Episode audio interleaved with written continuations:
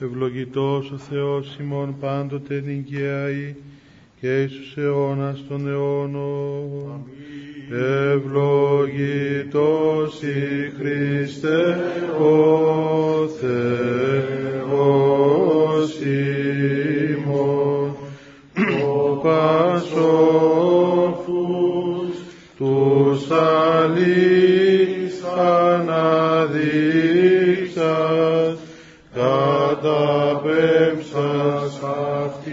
στο πνεύμα το Άγιον και δι' αυτόν την οικουμένη αγινεύσας φιλάνθρωπε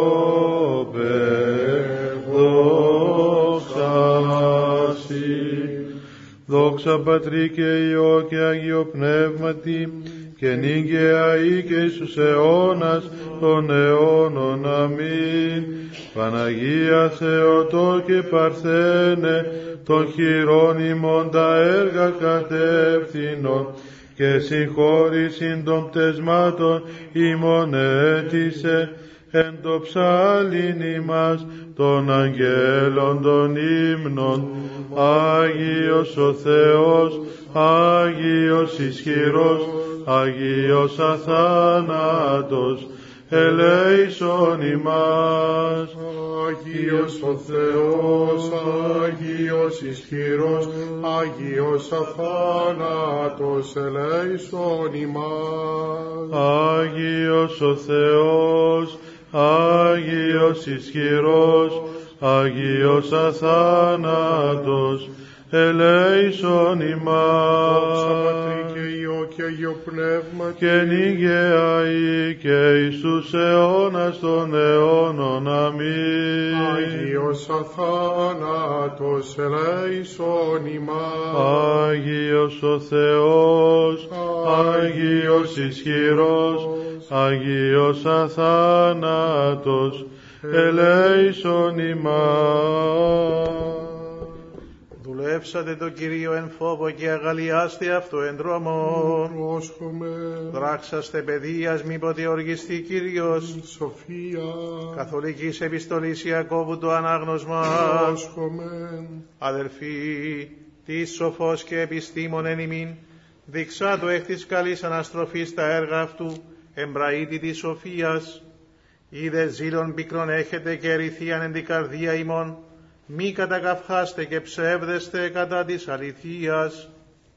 Ουκ στην αυτή η σοφία άνωθεν κατερχομένη, αλλά επίγειος ψυχική δαιμονιώδης, όπου γαρζήλος και ερηθία, εκεί εγκαταστασία και παν φαύλο πράγμα. Η δε άνωθεν σοφία πρώτον μεν αγνίεστην, έπειτα ειρηνική, επίοικης, ευπηθής μέστη ελέους και καρπών αγαθών, αδιάκλητος και ανυπόκλητος. Καρπός δε της δικαιοσύνης εν ειρήνης σπήρεται, της ποιούσιν ειρήνην.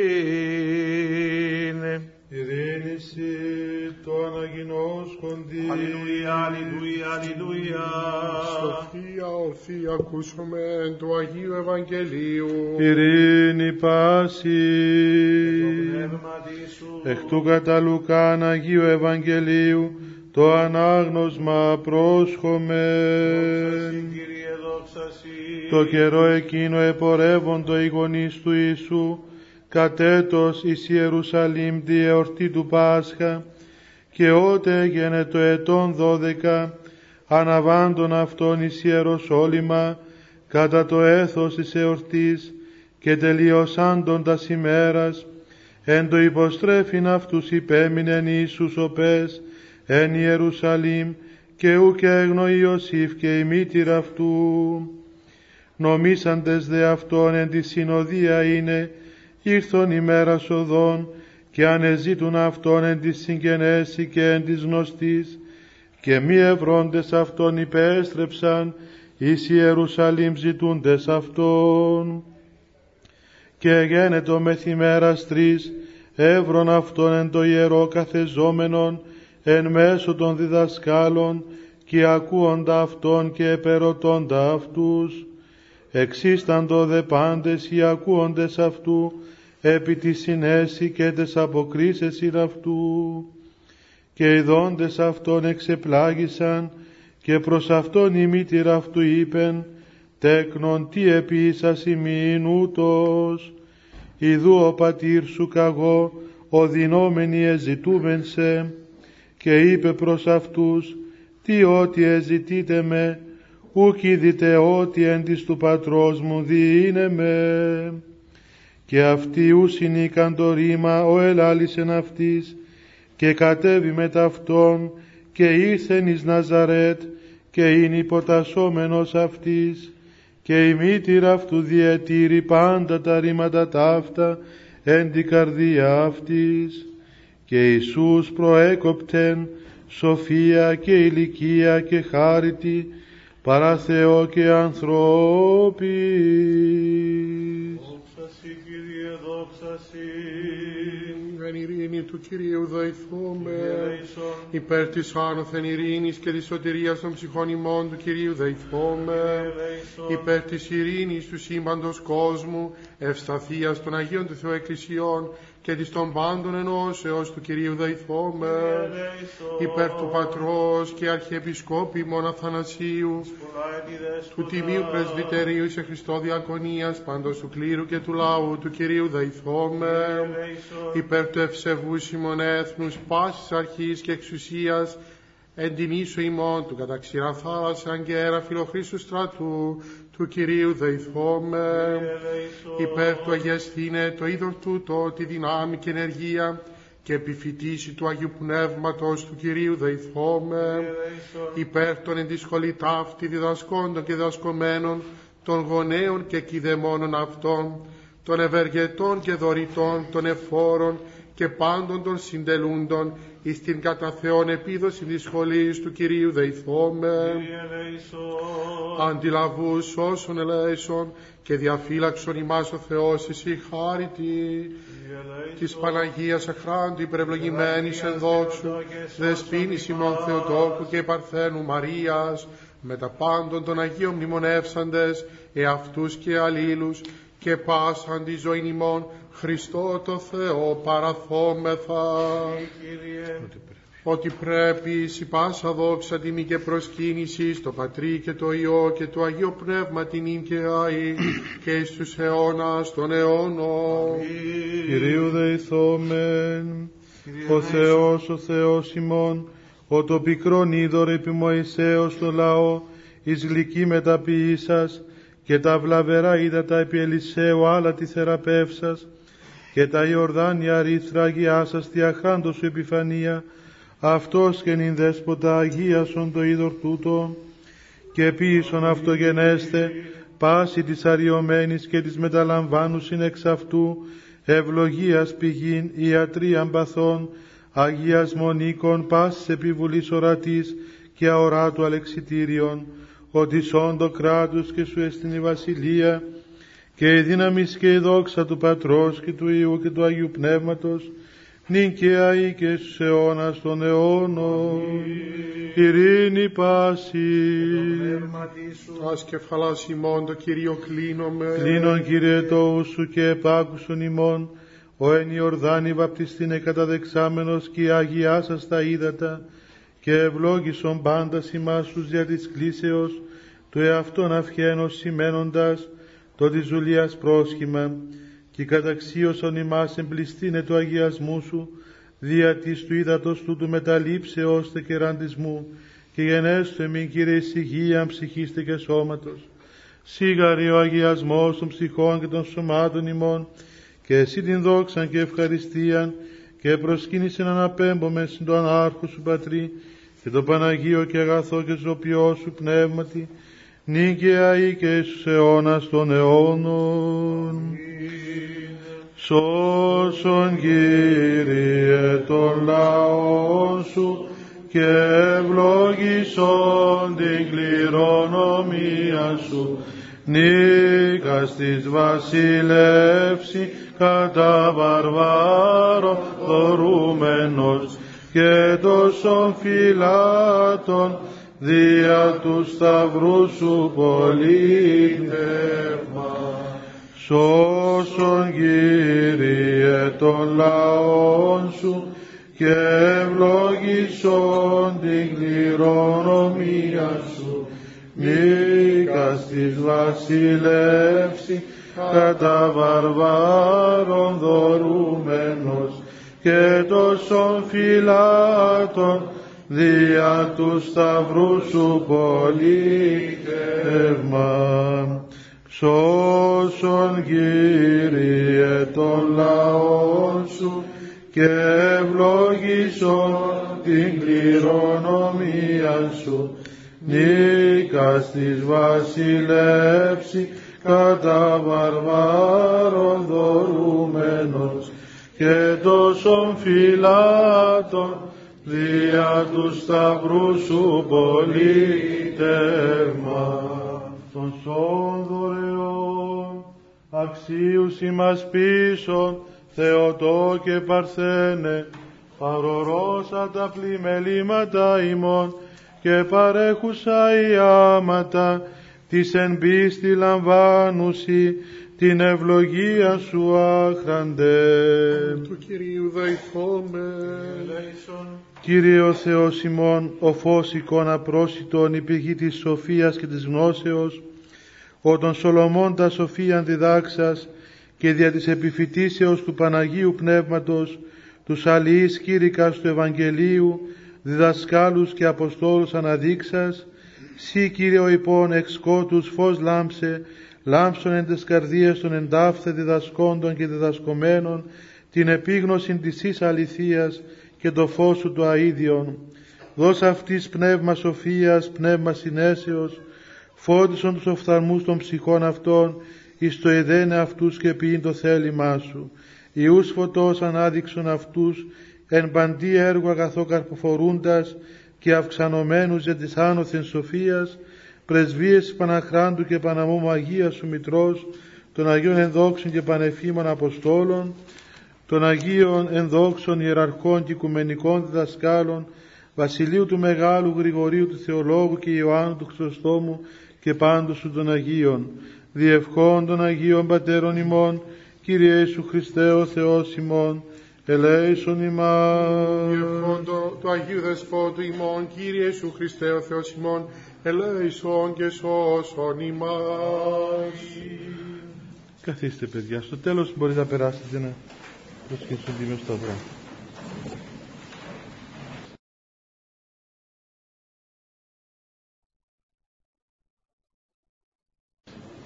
Μήπως θέλετε να έρθετε πιο μέσα;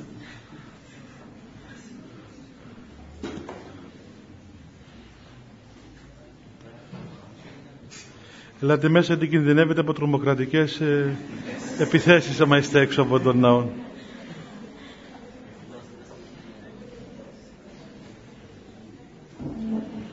Τουλάχιστον αν είμαστε όλοι εδώ θα πάμε με μοναδικό διαβατήριο.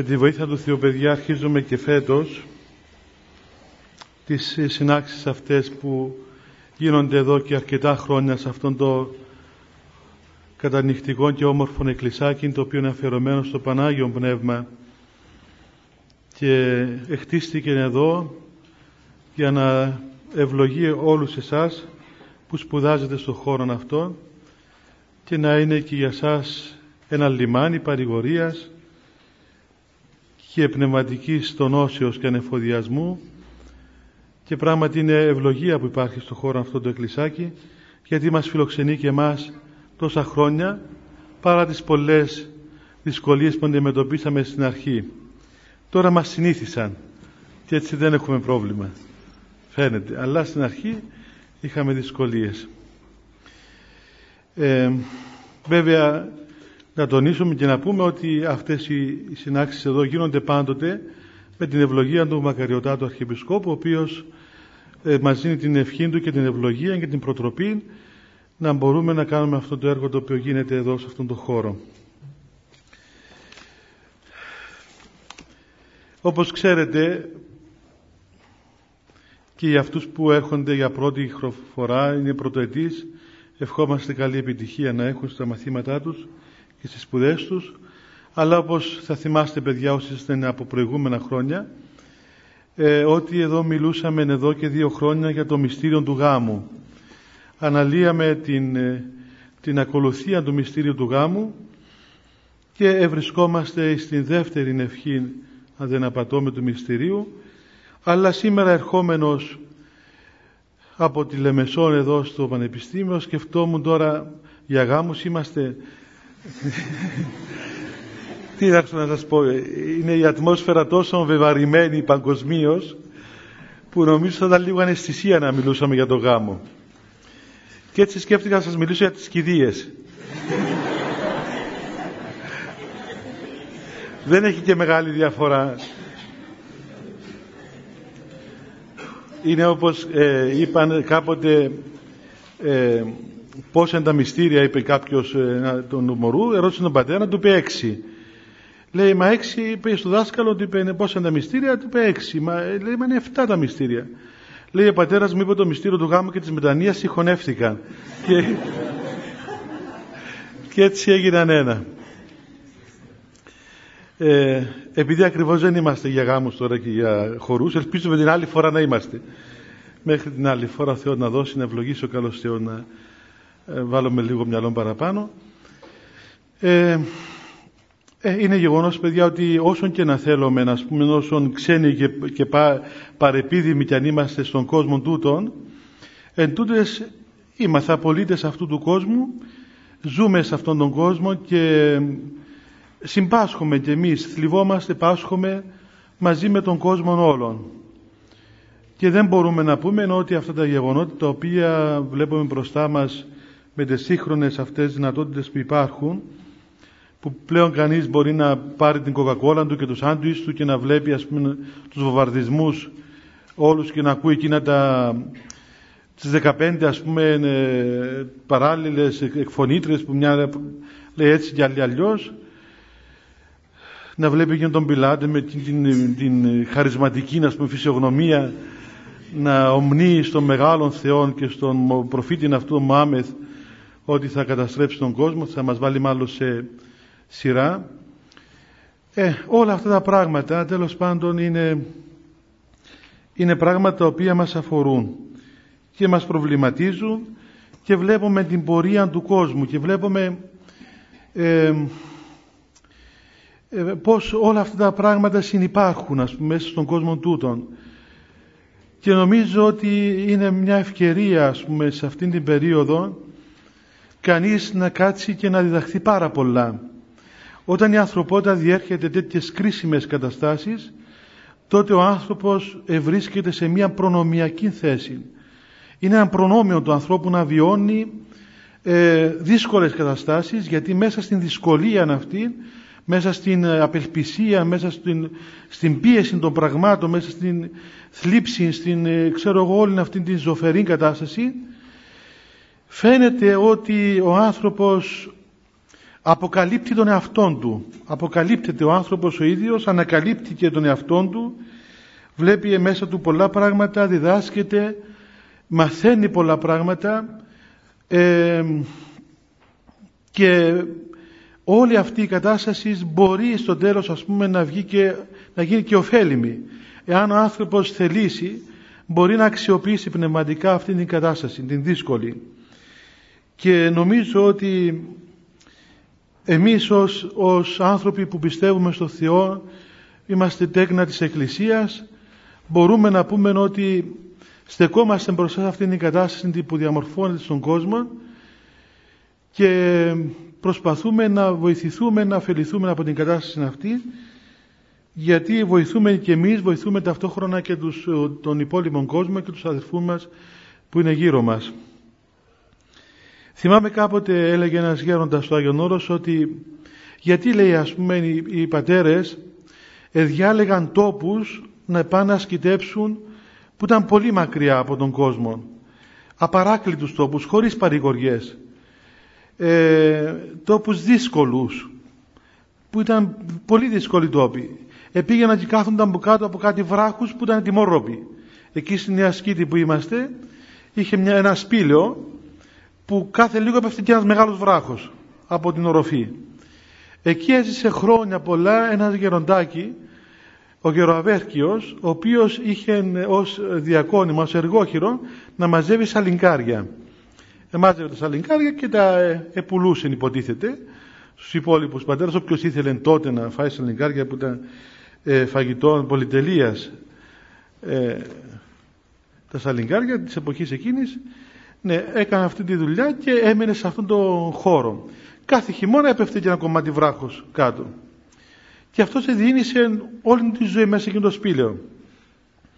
Και πολλοί άλλοι ασκητές που διαβάζουμε στους βίους των Αγίων. Ή επήγαιναν και κάθονταν μέσα σε κάτι σπήλαια με κάτι λιοντάρια, με κάτι φίδια. Ε, επήγαιναν ας πούμε και οι ίδιοι τρόποντινά επεδίωκαν ας πούμε να μαρτυρήσουν αψηφούσαν τους κινδύνους και έμπαιναν μέσα σε αυτόν τον χώρο. Και για ποιος είναι αυτός ο λόγος δηλαδή που έκαναν αυτά τα πράγματα οι Άγιοι; Διότι ανεκάλυψαν ήδη ότι όταν ο εαυτός τους και όταν ο άνθρωπος γενικά ευρίσκεται σε τέτοιες οριακές καταστάσεις, σε καταστάσεις οι οποίες δεν είναι εκείνες οι συνηθισμένες, αυτή ξέρω εγώ η ρουτίνα της καθημερινότητας, αλλά είναι κάτι το έκτακτο, τότε ο άνθρωπος ε, αφήνει να φανούν πολλές δυνάμεις που έχει μέσα του. Και η μνήμη του Θεού και η αγάπη του Θεού και η έντονος προσευχή φαίνεται αυτές τις ώρες. Και όσο βιώνει κανείς τον πόνο και τη δυσκολία και την απόγνωση ο οποίος κυκλοφορά γύρω μας, τόσο πιο πολύ αν θέλει ο άνθρωπος και αν ε, μάθει αυτή την πνευματική τέχνη, τόσο πιο πολύ γεννάται μέσα στην ψυχή του η μεγάλη ελπίδα της παρουσίας και της βασιλείας του Θεού. Όταν ανθρωπίνος εκλείπει η ελπίδα, η ανθρώπινη ελπίδα, τότε γεννάται η Θεία Ελπίδα και γεννάται η βεβαία πίστης της παρουσίας και της βασιλείας του Θεού. Γι' αυτό και οι Άγιοι της Εκκλησίας δεν εφοβούνταν τους πειρασμούς και τις θλίψεις. Δεν, δεν, δεν απέφευγαν αυτά τα πράγματα και θεωρούσαν ντροπή να, να ζητήσουν από τον Θεό να, φύγουν, να αποφύγουν τις θλίψεις, απλώς προσεύχονταν να τους δώσει ο Θεός δύναμη και υπομονή να αντέξουν τη δοκιμασία αυτή την οποία είχαν κατά καιρούς. Γιατί πράγματι έβλεπαν μέσα από την πείραν τους όταν, ότι εκεί που όλα σταματούσαν τα ανθρώπινα δεν υπήρχε πλέον τίποτα το ανθρώπινο να τους βοηθήσει τότε εκεί πλέον γινόταν το θαύμα, γινόταν η παρουσία του Θεού. Ο Θεός εμφάνιζε τον εαυτό Του εις τους Αγίους και έδινε αυτήν την ελπίδα. Όπως και οι μάρτυρες, έτσι, οι μάρτυρες που δεν εφοβόντουν τα μαρτύρια και άφηναν τον εαυτό τους στα χέρια των δημίων, δεν είναι ότι οι μάρτυρες ήταν ανέστητοι. Όχι, οι μάρτυρες πονούσαν, ε, είχαν έναν, έναν ε, ξέρω εγώ, ένα μέρος φόβου ανθρωπίνος, επονούσαν μέχρι εκεί που άντεχαν και δοκίμαζαν όλη την ανθρώπινη ασθένεια.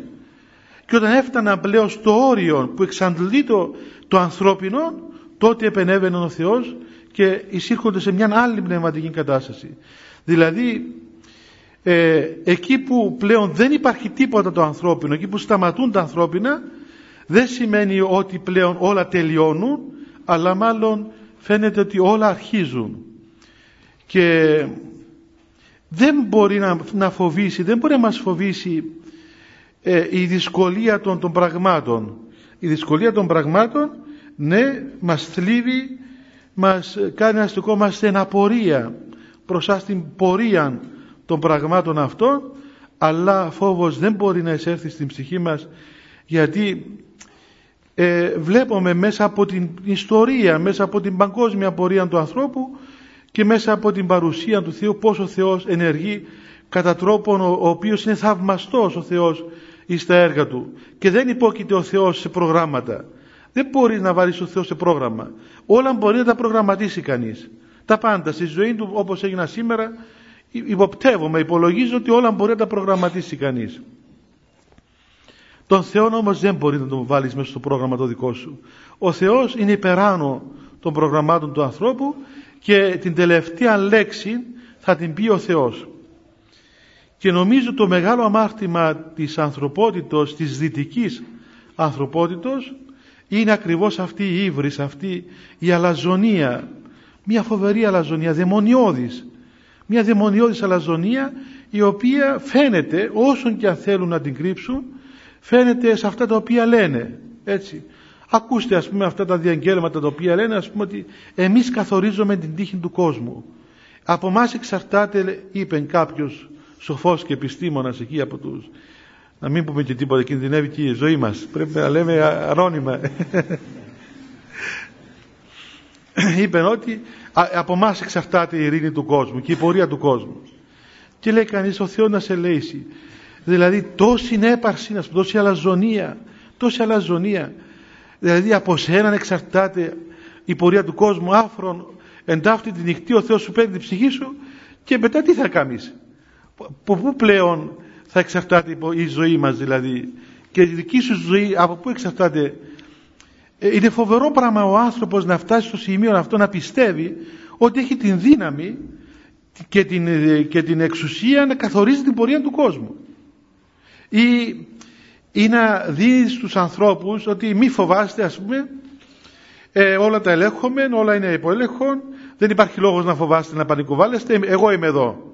Άμα είμαι εγώ εδώ δεν υπάρχει δηλαδή ενημερώθηκε να πούμε ο κύριος Τάδε, βεβαίως ενημερώθηκε ο κύριος Τάδε, είμαστε σε διαρκή επαφή, μιλούμε στο τηλέφωνο, ενημερωνόμεθα και εφόσον ενημερώνεται ο, ο Μέγας κύριος Τάδε και είναι σε επαφή και ξέρει γνώση των καταστάσεων, άρα πλέον δεν υπάρχει ε, περιθώριο για σας να φοβάστε.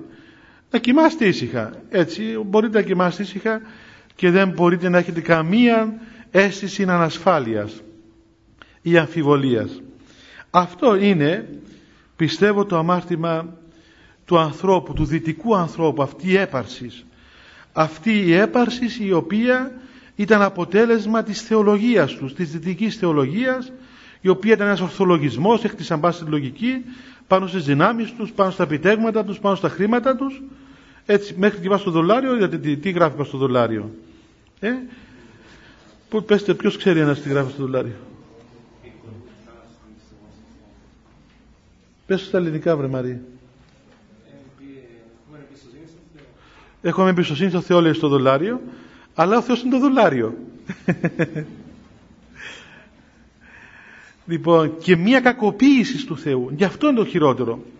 Δηλαδή, αυτό το είδωλο του Θεού, το οποίο ας πούμε έφτιαξε ο δυτικός άνθρωπος, το οποίο ουσιαστικά γεννά την αθεία. Η αθεία είναι γέννημα της δυτικής θεολογίας. Είναι γέννημα του τρόπου με τον οποίο προσφέρεται ο Θεός, ο υποτιθέμενος Θεός, το είδωλο αυτού του Θεού σε αυτούς τους ανθρώπους.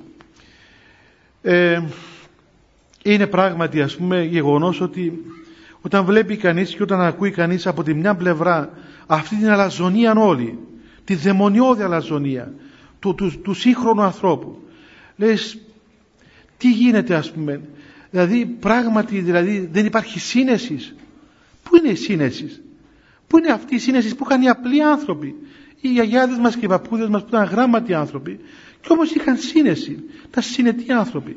Δηλαδή η αλαζονία όπως λέει και ο Άγιος Ιωάννης της Κλίμακος η υπερηφάνεια λέει είναι μητέρα της αφροσύνης και του, της τρέλας.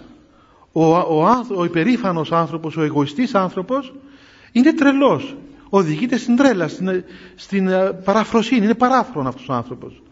Από τη μια βλέπει κανείς την ύβριν αυτή του ανθρώπου και από την άλλη βλέπει κανείς εκείνη την, την άλλη όψη της δαιμονιώδους καταστάσεως που θέλει κανείς για της βίας ας πούμε να δημιουργήσει καταστάσεις πιστεύοντας σε μία πίστη η οποία έχει ως βάση το, το μίσος την, την, την απόρριψη της ελευθερίας του ανθρώπου. Μα ο διάβολος, εκείνο που κάνει πρώτα, είναι να αφαιρέσει την ελευθερία από τον άνθρωπο. Έτσι. Ο, κάθε πάθος που έχουμε, από το ε, μικρότερο πάθος μέχρι το μεγαλύτερο πάθος που έχουμε πάνω μας, η προέκταση του πάθους είναι, είναι δουλεία μας. Γινόμαστε δούλοι. Α, αφαιρείται η ελευθερία μας. Δεν είμαστε πλέον ελεύθεροι. Ε, κάθε θρησκεία, κάθε φιλοσοφία, κάθε κίνηση η οποία αφαιρεί την ελευθερία μας αυτή η κίνηση και αυτή η ελευθερία δεν μπορεί να είναι έργο Θεού αλλά είναι έργο δαιμονικών, είναι μια δαιμονιώδης ε, κατάσταση η οποία καταστρέφει τον άνθρωπο και βλέπε, βλέπουμε τους ανθρώπους να γίνονται ας πούμε ε, άλλος πως άνθρωποι, δηλαδή έτσι σε μια κατάσταση ε, υποτιμητική για, για το ανθρώπινο πρόσωπο, για την ανθρώπινη ύπαρξη και να άγονται και να φέρονται από ιδέες και θεωρίες δυστυχώς όχι ας πούμε εκ του Θεού. Μπροστά σε αυτήν την κατάσταση που έχουμε ένα νόμισμα με δύο όψεις που το νόμισμα αυτό είναι το νόμισμα ας πούμε το οποίο σήμερα παίζεται ε, ποιος είναι ο λόγος της Εκκλησίας ποιος είναι ο λόγος ο οποίος να απευθύνει ο Θεός σε εμάς τους ανθρώπους; Νομίζω παιδιά ότι ε, όταν ζούμε τέτοιες καταστάσεις πραγματικά είναι μεγάλη ευλογία. Είναι μεγάλη ευλογία για την Εκκλησία. Διότι είναι όπως ε, ένα μωρό που δεν μαζεύεται σπίτι του το φωνάζει μάνα του βγαίνει στον μπαλκόνι αλλά σπίτι, αλλά σπίτι, τίποτε μόλις αρχίσουν οι καταιγίδες και οι βροχές ε, πού είναι να πάει. Αναγκαστικά. Μαζεύεται σπίτι. Ε, ε, διότι είναι έτσι και η ανθρώπινη φύση πώς να το κάνουμε. Όταν υπάρχει μια καταιγίδα γύρω μας τότε, τότε όλοι ψάχνουμε για ένα σπίτι που έχει ειρήνη. Και όταν, όταν ζεις μέσα σε έναν κόσμο που βάλεις την τηλεόραση ή το ραδιόφωνο και ακούεις ας πούμε σκοτώθηκαν τόσοι, σκοτώθηκαν άλλοι τόσοι, να σκοτώθουν ακόμα τόσοι και ακόμα πού είσαι ας πούμε, ακόμα δεν αρχίσαμε. Έχουμε ακόμα να φάμε κόσμο και κοσμάκι. Και η μεν και η δε. Λοιπόν βλέπεις ας πούμε μια, ένα ανθρωποφάγωμα ας πούμε και λες αλίμονο μας θα πάει και το κεφάλι μας κάποια ώρα ε, δεν θα πάμε μόνο οι γείτονε μας έτσι είμαστε και εμείς εδώ όλοι μας είμαστε ένα σώμα είναι ένας άνθρωπος ας πούμε. Τότε πραγματικά ε, όταν κανείς μπαίνει μέσα στην εκκλησία και βλέπετε πόσο, ας πούμε, πόσο σημαντικό είναι πόσο σημαντικό πραγματικά πόσο ιδιαίτερα σημαντικό είναι ότι η Θεία Λειτουργία αρχίζει με την εξής με την εξής, λόγους ευλογημένη η βασιλεία του Πατρός και του Ιού και του Αγίου Πνεύματος νυν και αεί και στους αιώνας των αιώνων. Πραγματικά αυτό το πράγμα αυτή η, η ευλογία αυτή η εμπειρία της Εκκλησίας είναι σαν να σχίζει το, το, το, το σκηνικό των ανθρωπίνων πραγμάτων και σε εισάγει σε μια άλλη πραγματικότητα. Εισάγει σε έναν τελείως διαφορετικό κόσμο εκεί όπου δεν υπάρχουν ούτε οι ανθρώπινες φοβέρες ούτε οι απειλές ούτε τα λόγια του ενός ούτε τα λόγια του άλλου ούτε όλα αυτά τα οποία απειλούν αλλά υπάρχει η βασιλεία του Πατρός και του Ιού και του Αγίου Πνεύματος τώρα και πάντοτε και σε όλους τους αιώνες. Σήμερα το πρωί λειτουργούσα σε ένα μοναστήρι είχε κοιμηθεί μια μοναχή και κάνανε αγρυπνία όλη νύχτα εκεί με το ε, λείψανο της μοναχής εκείνης και το πρωί είχαμε Θεία Λειτουργία. Είμαστε μόνοι μας. Λίγες μοναχές και δύο-τρεις ιερείς κάναμε λειτουργία. Έρημος τόπος έρημος τόπος. Και τι μου ήρθε και εμένα στο, στο μυαλό μου λέω πόσα χρόνια έχει που κάνω τη λειτουργία. Σκέφτηκα ότι έχω 20 χρόνια ως ιερέας. 20 χρόνια ως ιερέας θα βρείτε και την ηλικία μου τώρα. Και 5 χρόνια ως διάκονος. Και για σειρά ετών στο Άγιο Όρος μάλιστα ιδιαίτερα λειτουργούσαμε κάθε μέρα, κάθε μέρα, κάθε μέρα. Είναι ένα κείμενο η λειτουργία το οποίο επαναλαμβάνεις κάθε μέρα.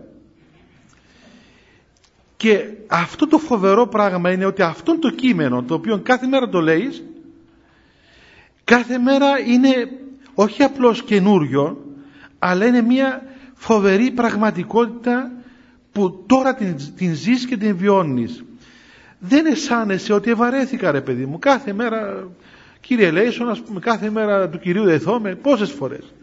Έτσι. Και αυτό που πάσχει ο κόσμος είναι η μονοτονία όλοι που ζει κανείς, ας πούμε, σου λέμε ένα πράγμα που αναλαμβάνεις κάθε μέρα, όσο ωραίο και να είναι, όσο ευχάριστο και να είναι, ε, κάπου θα, το, θα σε κουράσει, θα το βαρεθείς. Όμως δεν συμβαίνει αυτό το πράγμα με τη Θεία Λειτουργία, με την προσευχή. Είναι μεν κάθε μέρα το ίδιο, αλλά ποτέ δεν είναι το ίδιο. Κάθε μέρα είναι κάτι ξεχωριστό. Και έτσι ε, μετά όλα αυτά τα οποία ακούσαμε όλη τη νύχτα, ξέρω εγώ πήγα και εγώ εκεί σπίτι της μητέρας μου και έβλεπα τα, τα φαινόμενα εκείνα όλα και μετά όλη αυτή την, ας πούμε, την ψυχική φόρτιση μπαίνει κανείς στη Θεία Λειτουργία. Μπαίνει στη Θεία Λειτουργία και πλέον δεν υπάρχει ούτε χρόνος, ούτε τόπος, ούτε Αμερική, ούτε Αφγανιστάν, ούτε τίποτα ας πούμε. Υπάρχει Βασιλεία του Θεού. Και εκεί τι γίνεται, ο Θεός προσφέρει τον εαυτόν του υπέρ του κόσμου ζωής και σωτηρίας. Είναι μεγάλο πράγμα, είναι, είναι μεγάλη υπόθεση. Και είναι, λέει ένα φοβερό λόγο στη λειτουργία, ότι ο Θεός λέει ούκ επάυσατο πάντα ποιόν έως εμάς εις τον ουρανό ανοίγαγε.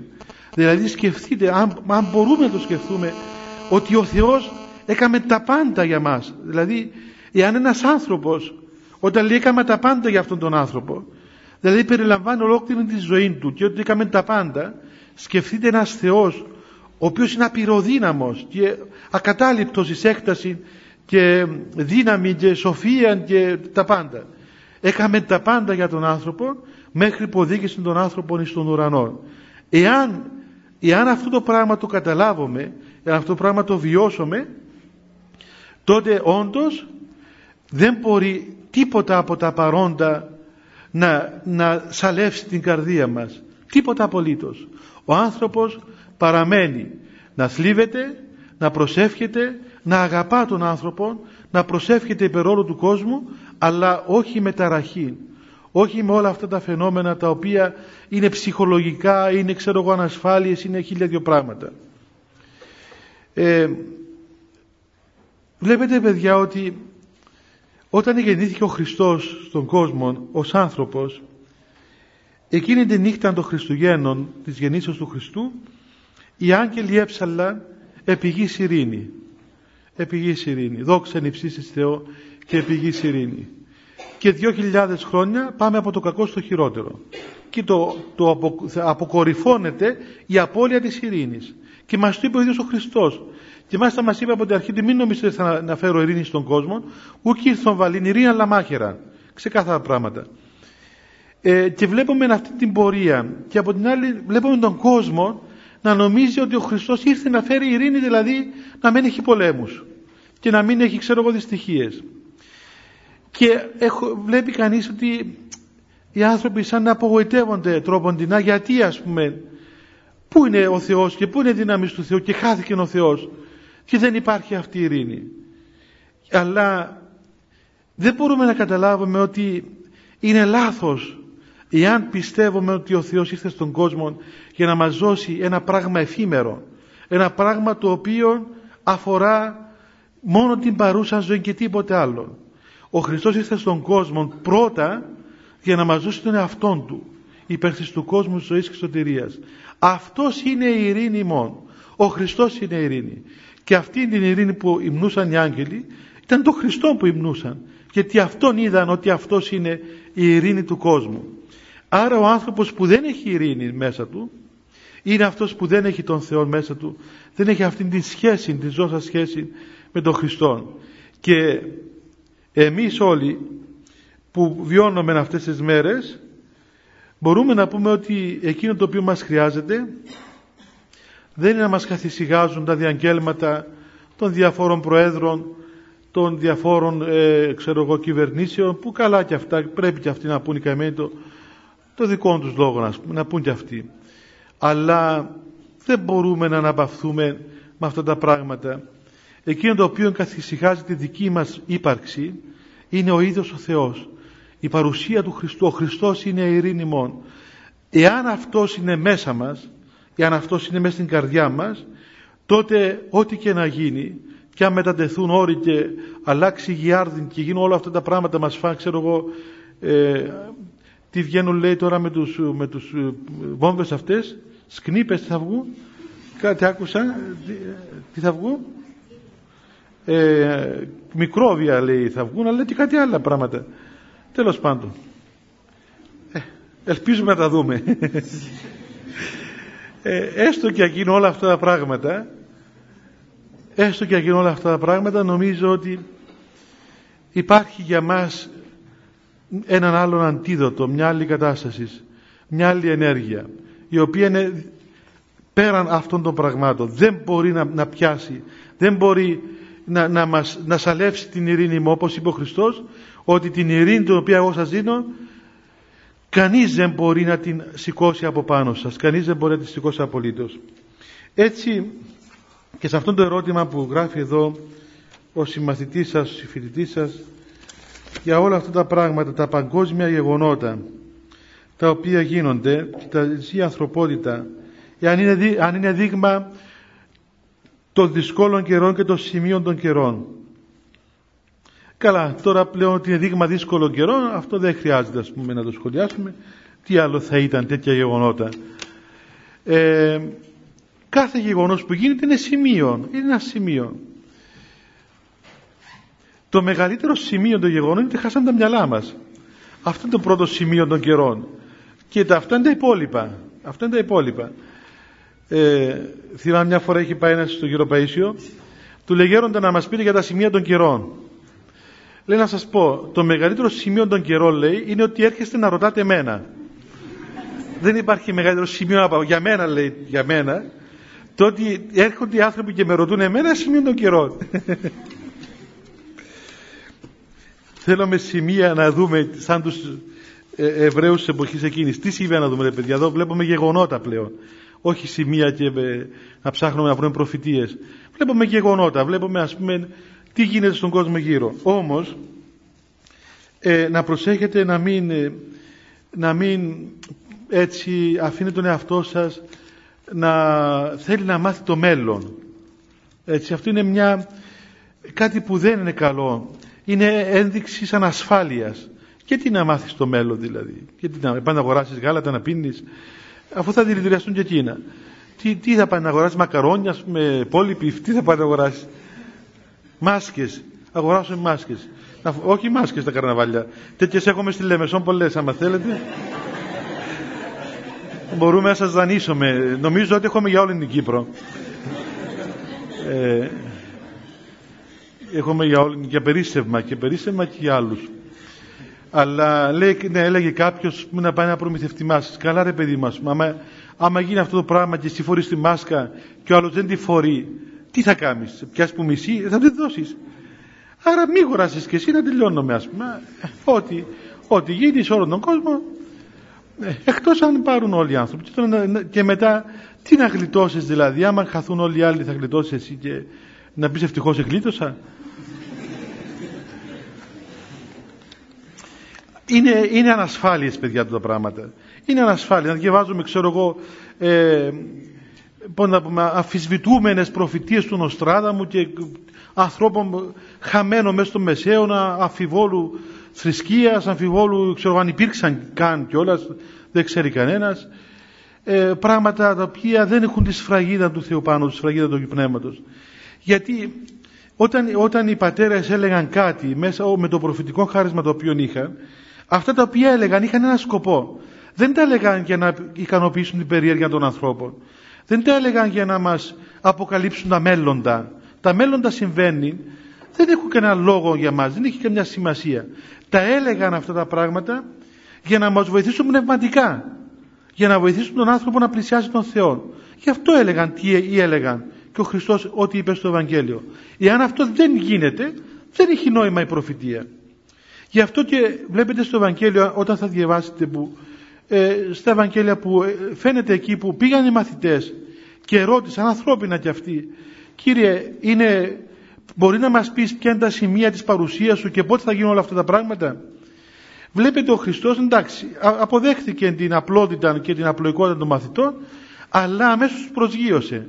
Δεν τους είπε να σας πω ελάτε να σας πω πούμε τι θα γίνει αλλά τους είπε βλέπετε μη τη ημάς πλανήσει έτσι δηλαδή προσέχετε πάρα πολύ να μην πλανεθείτε γιατί να μην πλανεθείτε διότι άμα πας γυρεύοντας προφητείες και σε τρώει έννοια τι θα γίνει στο μέλλον. Και αυτό δεν λέω μόνο για τα παγκόσμια γεγονότα, έτσι λέω και για την, για την προσωπική μας ζωή. Που βλέπεις ανθρώπους μορφωμένους και πάνε και ρωτούν τα άστρα. Βρε, εάν ήξερε εκείνος τα άστρα, ξέρω εγώ, εάν του έλεγαν τα άστρα το μέλλον του, θα έλεγε και το μέλλον του να μην είναι κακομύρης, να περιμένει πως έναν να πάει να δώσει ένα δεκάδερο να ζήσει. Θα του έλεγαν τα άστρα να πάει να ξέρω εγώ να πετύχει ένα λαχείο, να γίνει πλούσιος και να κλείσει και το μαγαζί του. Εσένα την τύχη σου σου τη λέει, του εαυτού του δεν μπορεί να την πει. Ή τώρα από το μπουκοθούλιασμα του καφέ να, σου, να δεις τη, την πορεία της ζωής σου. Τι είναι τούτες οι ανοησίες; Ανοησίες τις οποίες όμως βλέπει κανείς και επίσημους ανθρώπους, πολύ μεγάλους ανθρώπους ας πούμε εντός εισαγωγικών, ε, οι οποίοι κυβερνούν ακόμα και τόπους και έχουν δηλαδή ουσιαστική θέση. Θυμάστε εδώ στη Λευκοσία που είχαμε ένα περιβόητο μάγο, μην πείτε το όνομα του, έτσι, ένα περιβόητο αυτό το οποίος έλεγε τα μέλλοντα. Λοιπόν και έρχονταν άνθρωποι από το εξωτερικό και υπουργοί, πράγματι ερχόντουσαν και υπουργοί ακόμα του εξωτερικού, ιδιωτική επίσκεψη στην Κύπρο, να πάνε να το ρωτήσουν τι θα κάνουν. Ε, τι να πούμε. Και τα ακούμε και κάθε μέρα ας πούμε αυτά τα πράγματα και στις εξομολογήσεις άνθρωποι μορφωμένοι, καθηγητές, ξέρω εγώ άνθρωποι σοβαροί να πάει να ρωτά την καφεντζού και τη χαρτορίχτρα και το μέντιουμ να του πει το μέλλον του. Ε, αυτά όλα παιδιά είναι, είναι αρρωστημένα πράγματα έτσι. είναι γεννήματα ας πούμε μιας νοσηρής ε, ψυχικής καταστάσεως. Και αυτό και ο Θεός δεν, δεν ικανοποιεί τα αρρωστημένα, τις αρρωστημένες αναζητήσεις μας αλλά μας λέει ξεκάθαρα προσέχετε να μην πλανεθείτε θα γίνουν όλα αυτά τα πράγματα. Θα γίνουν σεισμοί και λοιμοί και πόλεμοι και καταστασίες και θα σαλευθούν οι δυνάμεις του ουρανού και θα γίνουν όλα αυτά τα πράγματα. Όντως θα γίνουν το λέει ξεκάθαρα στη, στην, στη γραφή ο ίδιος ο Χριστός το λέει στην Αποκάλυψη περιγράφονται τα πάντα πούμε, με μία έτσι ακρίβεια ε, η οποία επαληθεύεται στην ώρα της δεν μπορείς πριν να την επαληθεύσεις θα πέσεις έξω αλλά όταν έρθει και την δεις τότε καταλαβαίνεις ότι αυτό όντως είναι αυτό το οποίο λέει μέσα η Γραφή. Αλλά όλα αυτά τα πράγματα έχουν σκοπό και έχουν ένα μεγάλο μήνυμα. Ποιο είναι το μήνυμα; Ο Χριστός λέει το εξής ότι κοιτάξτε αυτά τα πράγματα θα γίνουν. Και γιατί θα γίνουν; Όχι επειδή το λέει ο Χριστός αλλά επειδή θα γίνουν γι' αυτό και το λέει. Δεν τα λέει και γι' αυτό γίνονται αλλά επειδή θα γίνουν γι' αυτό τα λέει ο Χριστός για να μας δώσει εμάς όλους τους πιστούς αυτούς οι οποίοι τον ακολουθούν είναι τέκνα της Εκκλησίας δώσει το εξής μήνυμα ότι ό,τι και να γίνει ό,τι και να γίνει όσες απειλές και όσοι πόλεμοι και όσοι φόβοι και όσοι κίνδυνοι και όσα ξέρω εγώ πράγματα γίνουν στον κόσμο μη φοβάστε στο τέλος θα νικήσει ο Θεός αυτός είναι ο οποίος θα βασιλεύσει στο τέλος. Δεν πρόκειται ο διάβολος με τα όργανα του και με τους αντίχριστους του και με όλες τις επινοήσεις του δεν πρόκειται να νικήσει αυτός. Το τέλος δηλαδή είναι ότι, ότι η βασιλεία του Θεού θα βασιλεύσει στον κόσμο όλων και θα παρέρθει ο κόσμος αυτός της αδικίας και της κακίας και της καταστροφής. Απαλλάξαμε τον Θεό εμείς από τον κόπο να μας κάψει ολόκληρους, θα καούμε από μόνοι μας. Και έτσι δεν υπάρχει πρόβλημα, δηλαδή ο Θεός δεν θα κάνει τίποτα, θα είναι αθώος από το αίματός μας, θα καταστραφούμε, θα κατακαούμε από μόνοι μας, θα τα κάνουμε γυαλιά καρφιά όλα έτσι που πάμε, θα έχουμε να δώσουμε και λόγο στο Θεό γιατί κάνουμε αυτή την αταξία στον κόσμο που τον έκαμε καλολίαν και μας τον έδωσε και έτσι όλα αυτά θα, θα παρέρθουν και θα ανακαινιστεί. Δεν πρόκειται να παραμείνει παιδιά η φθορά, η αδικία, η ακαταστασία, η ανασφάλεια, ο πόλεμος. Δεν πρόκειται να μείνουν αυτά τα πράγματα.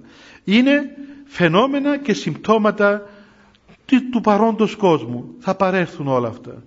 Όλα θα παρέρθουν. Και μαζί με, με, το, με τον κόσμο αυτό που θα παρέρθει θα φύγουν και οι δικές μας κακίες και τότε θα βασιλεύσει ο Χριστός σε αυτούς που τον αγάπησαν και μαζί με αυτούς οι οποίοι περίμεναν και προσδοκούσαν την ώρα αυτή την οποία θα βασιλεύσει το αρνείο. Έτσι για να τελειώνω για να περάσετε να προσκυνήσετε διότι είμαι σταυρό να μην σας καθυστερώ ε, νομίζω παιδιά ότι αυτές τις μέρες αυτές οι μέρες που περνούμε είναι μέρες ευλογίας είναι ευλογίας μέρες. Να σοβαρευτούμε λίγο παραπάνω. Μα τι να σοβαρευτούμε; Ε, εγώ τώρα που γίνα κοσμικός και είμαι, είμαι κοσμικός πλέον αγόρασα και ένα ραδιόφωνο το οποίο είναι σαν με το πράγμα εδώ λίγο πιο μεγάλο λοιπόν για να ακούω τα νέα διότι ε, μου έλεγαν ότι είσαι οπισθοδρομικός δεν ξέρεις να που γίνεται γύρω σου ξέρω εγώ εντάξει θα ακούω και εγώ τα νέα τα, τα νέα να πούμε που, τις ειδήσεις είπα σήμερα το απόγευμα να βάλω να ακούσω τι λέει, τι λέει ο κόσμος, τι, τι έγινε ξέρω εγώ με τους πολέμους. Ε, γύριζα και το κουμπί, κάποιος σταθμός, δεν ξέρω ποιος ήταν, πάει στον ένα, έλεγε για το ποδόσφαιρο. Λέει, μα έχει ποδόσφαιρο, να πούμε, λέει για το ποδόσφαιρο. Εγώ νόμιζα, ας πούμε, θα είναι πολύ επιμένοι άνθρωποι. Πάω παρακάτω, στον επόμενο, θα αγόραζα έναν παίχτη, ξέρω εγώ, μια προεδρία, αν έλεγα, δεν καταλαβα τι προεδρία ήταν. Μια προεδρία σε κάτι πάλι ποδόσφαιρο ήταν. Νόμιζα καμιά προεδρία σε καμιά χώρα μετά ποδόσφαιρο. Πάω παρακάτω, βρίσκω άλλο σταθμό και εκείνο κάτι άλλα πράγματα έλεγε, όλος είναι διαφημίσεις. Ε, πού θα μάθουμε για τον πόλεμο; Ε, νομίσαμε ότι, εγώ νόμιζα ότι οι άνθρωποι ήταν θλιμμένοι, ας πούμε. Θα είναι... Λέει, κοίταξε, μα, μα τι, πού καταντήσαμε ρε παιδί μας; Πού καταντήσαμε, δηλαδή, όλοι οι σταθμοί να, να μεταδίδουν τώρα πράγματα. Δηλαδή είναι ώρα για ποδόσφαιρα τώρα. Δηλαδή ε, μπορούμε να σοβαρευτούμε λιγάκι. Δεν υπάρχει μια σοβαρότητα, ας πούμε. Να αγοράζεις παίχτες, ας πούμε, εν ώρα να αγοράζεις παίχτες. Α τους ανθρώπους να πα σπίτι τους καλέ. και εκείνοι να πάνε να πουλούνται, μα είναι πράγματα του.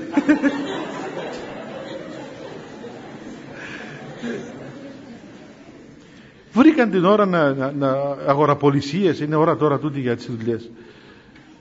Ε, τελικά δηλαδή τι θα γίνει ο πόλεμος, θα γίνει Α, να δούμε τι γίνεται ο πόλεμος ας πούμε. Ε, τη μια ώρα λέει τον πόλεμο, σε λίγο λέει ξέρω εγώ μια διαφήμιση, ύστερα λέει ας πούμε ένα τραγούδι, μετά λέει το ποδόσφαιρο, λέει ποιος κέρδισε το λαχείο του και ξέρετε όλα αυτά τα πράγματα μας κάνουν να χάνουμε την αίσθηση των γεγονότων. Έτσι. Είναι όλα το ίδιο. Όπως ακούμε ότι κέρδισε ένας τόσα χρήματα, αλλά δεν λέει το όνομα του λέει για να μην τον μάθουν ας πούμε. Κρίμα λέει, μην το ξέρουμε, πάνω τον εύρωμε.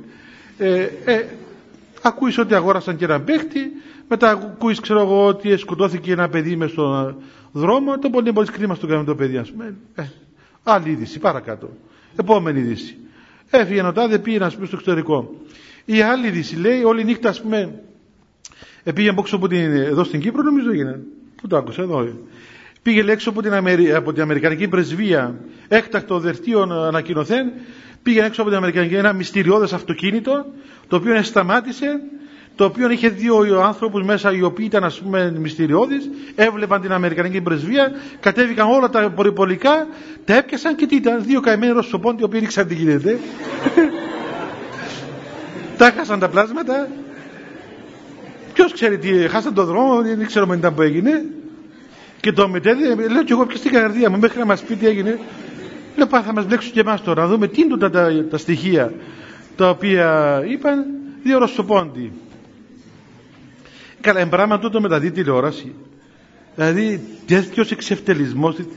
Όλα αυτά τα πράγματα, παιδιά, όλα αυτά τα πράγματα τα οποία γίνονται με αυτόν τον τρόπο, τελικά τι κάνουν, τελικά τι κάνουν, κάνουν αυτό το οποίο λέει ο Άγιος Σιλανός κάπου ο μοναχός λέει να μην διαβάζει εφημερίες και να μην ακούει νέα. Γιατί; Διότι λέει χάνει την αίσθηση της αληθείας των πραγμάτων.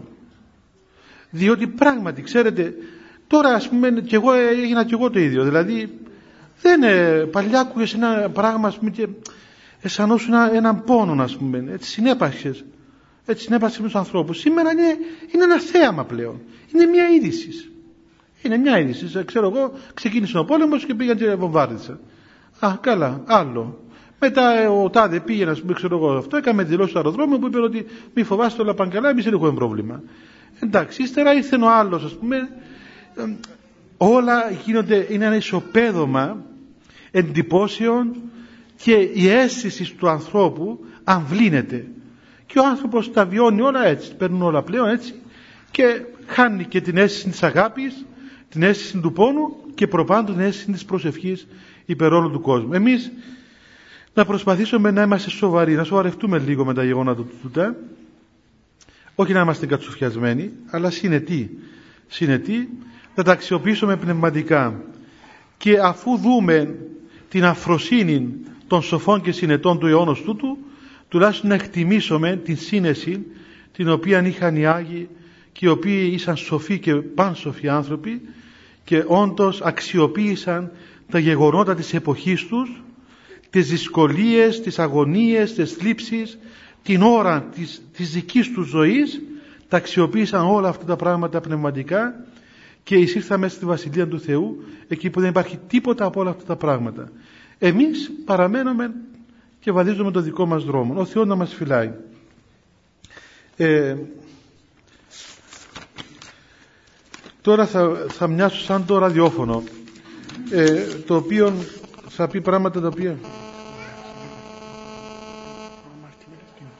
υπάρχει; Α, θα υπάρξει. Ε, ο πατήρ Λίνος, παιδιά, ξέρει, είναι ο πνευματικός εδώ στο Πανεπιστήμιο με τον πατέρα Γεώργιο. Ε, μου λέει ότι όπως κάθε χρόνο ε, ο πνευματικός είναι εδώ κάθε Δευτέρα απόγευμα. Τη μια, το μια Δευτέρα ο πατήρ Λίνος και την άλλη Δευτέρα ο πατήρ Γεώργιος και θα δέχονται όσους θέλουν να εξομολογηθούν, να μιλήσουμε με τον πνευματικό. Ε, σε λίγο, σε κάποια στιγμή θα αναρτήσω και το πρόγραμμα να υπάρχει, τώρα ακόμα δεν το ανήρθησα. Ε, καλός ή κακός εχόντων των πραγμάτων δεν ξέρουμε τι να πούμε. Εάν δεν αλλάξουν τα γεγονότα, δεν αλλάξουν τα πράγματα, ε, έχουν προγραμματιστεί από την Ιερά Μονή Μαχερά πριν ξεσπάσουν οι ιστορίες όλες αυτές ε, εορτασμοί για τα 800 χρόνια της Μονής της συνεχούς ζωής της Μονής από τις ιδρύσεις μέχρι σήμερα. Θα γίνουν διάφορες ε, εκδηλώσεις θα αρχίσει με μια μεγάλη αγρυπνίας στο μοναστήρι από αγιορείτες πατέρες και από εκπροσώπους μοναστικών κέντρων από όλη την Ορθόδοξη Εκκλησία. Θα γίνει αυτό στις 18 ε, του μηνός αυτού Οκτωβρίου 17 βράδυ στη Μονή.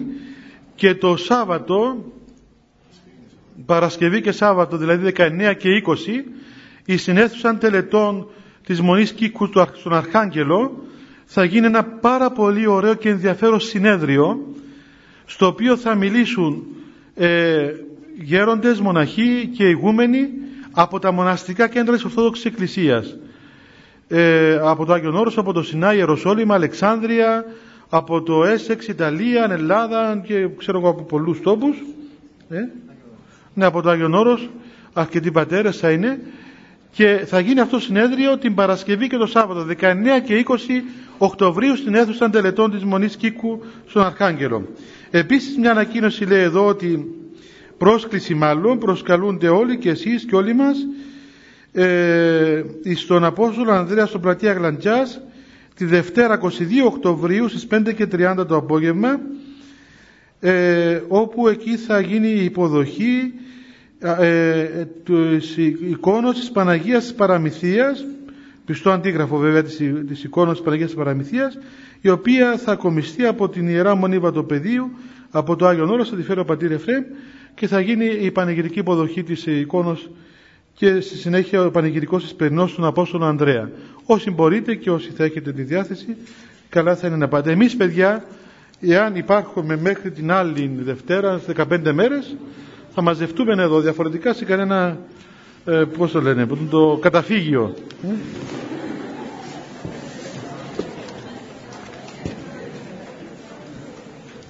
Να κάνουμε προσευχή και να πάμε. Α, μπορείτε παιδιά μετά την προσευχή να έρθετε όσοι θέλετε, όσοι έχετε επιθυμία, να προσκυνήσετε τον Τίμιο Σταυρό και να σας αγιάσει ο Πατριλίνος με τον αγιασμό ο οποίος είναι από κάθε ορατών και αόρατων εχθρών αλεξιτήριον λέει η ευχή. Τι σημαίνει αλεξιτήριο ξέρετε; Ποιος ξέρει τι σημαίνει αλεξιτήριο; Αλεξιτήριο Βρε παιδάκι μου. Ε; Δεν έχει κάνει φιλοσοφική σχολή εδώ μέσα. Τι σημαίνει βρε Αλεξικέραυνο, Αλεξι, Αλεξιβρόχιο, Αλέξανδρος; Αλεξιτήριο δηλαδή εκδιώκει κάθε και προστατεύει από, από κάθε ορατών και αορότων εχθρών. Οπότε έχετε προστασία από τα κακά που θα, θα μας έρθουν και μας απειλούν. Χριστέ το φως του αληθινών, το φωτίζουν και αγιάζουν πάντα άνθρωπον ερχόμενων στον κόσμο, σημειωθεί το εφημάς το φως του προσώπου σου, είναι ένα αυτό ψωμεθα φως του απρόσιτον και κατεύθυνον τα διαβήματα εμών προς εργασία των εντολών σου, πρεσβείες της Παναχράντου σου Μητρός και πάντως σου των Αγίων Αμήν.